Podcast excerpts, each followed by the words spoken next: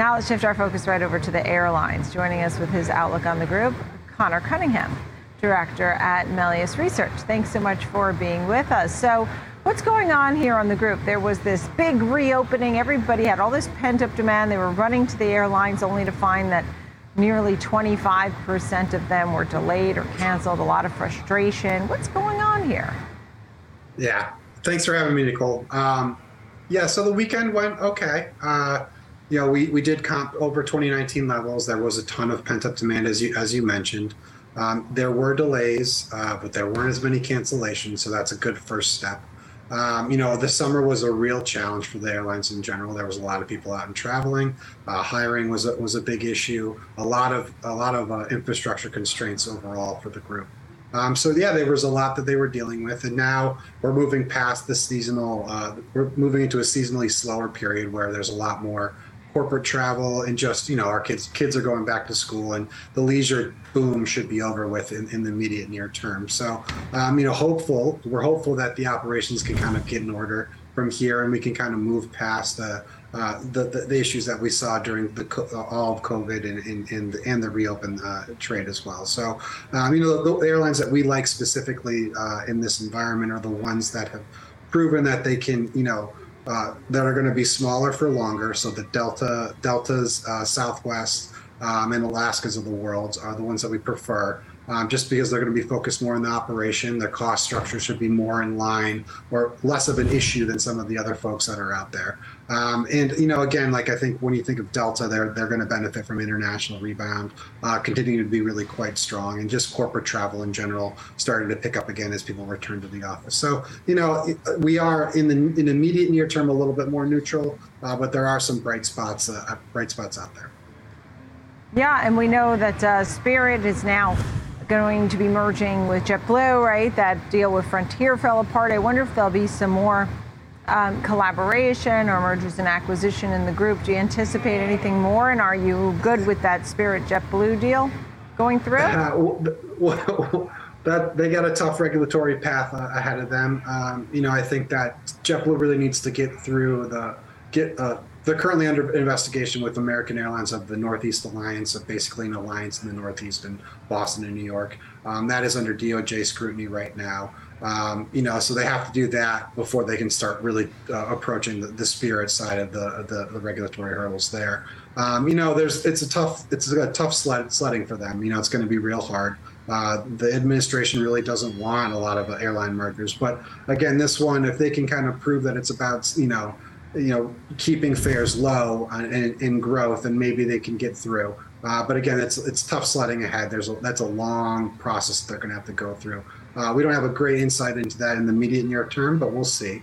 Um, from the, from M and A in general, you know, the big M and A is done. Um, there there is opportunities around the smaller side in the ultra low cost space. Um, so we'll see. I mean, at Frontier uh, is going to want to grow themselves over the next couple of years. Allegiant wants to grow themselves as well. They're a smaller carrier. Um, there's a couple other smaller carriers that are out there that could over time merge. Um, but we're done with the you know the, the the United Continental type merger, the North North Northwest and uh, Delta type merger. Those those are long gone. Uh, there, there's no real appetite from the from the DOJ for the large carriers to get a lot larger through acquisition uh, from here. So, um, but that doesn't mean a couple years from now we'll see how things tr- uh, uh, uh, pan out. you know, we're still getting through the COVID COVID situation as well. Yeah, and you said sentiment is bearish, and everyone knows it. But the names you do like, you mentioned Delta, Southwest, and Alaska. Are those um, neutral or buy ratings, or are you saying those, those are probably good long-term plays? Yeah, those are the ones that we like in the current construct, construct of a neutral rating on the group. Um, we have buys on those three airlines, yes. Um, they right, should fare right. better. Uh, they have a better balance sheet, uh, uh, just a better cost story um, overall relative to some of the other airlines out there. So, yeah, we do we do tend to like them a little bit better than others. While I would like to complain about uh, traveling as a traveler, high prices, getting there two hours early, three hours early, you know, you don't get anything on the plane, even on Spirit. You have to bring like the smallest bag ever, or else it's $90. I mean, there's so many little caveats, but I do empathize with these companies trying to be, to run with lots of demand, but lots of costs, right? Of course, energy has come down some, but still energy very high. You have labor costs and a lack of labor, right? A lot of people calling out, just not enough workers on the tarmac into the pilot booth.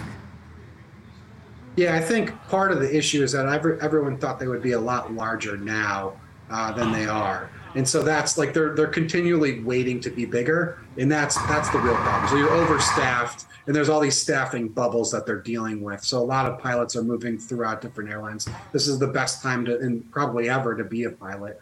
Um, you know, they have open labor contracts. There's just a lot going on in the immediate near right. term that makes it a real challenge to manage. Um, but, you know, again, like the airlines that are dealing with that the best, I think Southwest is already accruing for a lot of these labor contracts. Um, they've already slowed their growth. Um, and if you're willing to say that we're going to be a little bit smaller in the immediate near term, you're going to maintain some pricing power. And that's really what I think investors want to hear about in the near term. Um, the, the, second that you kind of like make that mental shift, a lot of internal managers start to go back to the to the drawing board of how we're going to keep a lid on costs. And if that happens and demand remains relatively stable to okay, we don't go into some sort of broad recession, um, then the airlines are should in theory do a lot better than they what they are right now. So um, there is yeah. again bright spots. It's just there's a lot going on and a lot of, uh, of headwinds towards the group that they got to deal with. Um, and once those are done, done, you know, clear skies ahead. We'll see. But uh, you know, it, we we do have some optimism. It's just there's they got they got some stuff they got to handle in the medium term. Yeah, and just quickly, I mean, during the financial crisis, that we, you know, there's so much worry, and then you had COVID and a lot of debt started to accrue, and we look at cruise lines and airlines and hotels and hospitality and leisure overall. Um, there was a lot of debt that was taken on at the same time. The U.S. can't function without all these airlines, right? I mean, so right. they seem to be, I don't know if I want to say too big to fail, but too important, right? Yeah, they, I mean, very important towards the global commerce in general. They can, they, yeah, they connect people. Um, so, you know, that's, it's, I, I, would wouldn't go so far as to say too big to fail, but you know they they did, we do need to have a thriving airline industry for the economy to kind of bubble along. So, right. um, you know, there was there obviously there was some aid during the depths of the pandemic. Um, the airlines are all you know looking to pay that back and and, and are obviously very thankful to, to the government for it. Uh, it. But really, at the end of the day, it went to just maintaining their employees. There was a lot of retirements, which is why there's a lot of training bottlenecks that are happening yeah. right now. Um, and so that's the real problem that we're going to deal with. But yeah, there's a lot of debt on the balance sheet. Okay. Um, Southwest was the only one that maintained its investment grade balance sheet uh, through the pandemic. They have a lot of cash on hand and can put that to work um, when things start to normalize. So I think that you know they're yeah. going to look at the, the, the right size in the balance sheet before they do anything else. There's a lot. There's some talk uh, these days about um, you know, a lot of the rules roll off for, for returning capital to shareholders. Dividends can be started up again at the end of September. Buybacks can happen then too. I don't think anyone's going to be doing that very quickly. Southwest will probably start with a small dividend, but they're not going to be buying back shares. The focus is going to be on making sure that they're staffed properly, uh, improving the balance sheet, and then eventually, when things start to normalize, um, we'll have a, we'll start to talk about shareholder returns again. Conor Cunningham, thank you so much of Melius Research. Thanks, Conor. It's great thank to you. chat with you. Appreciate it.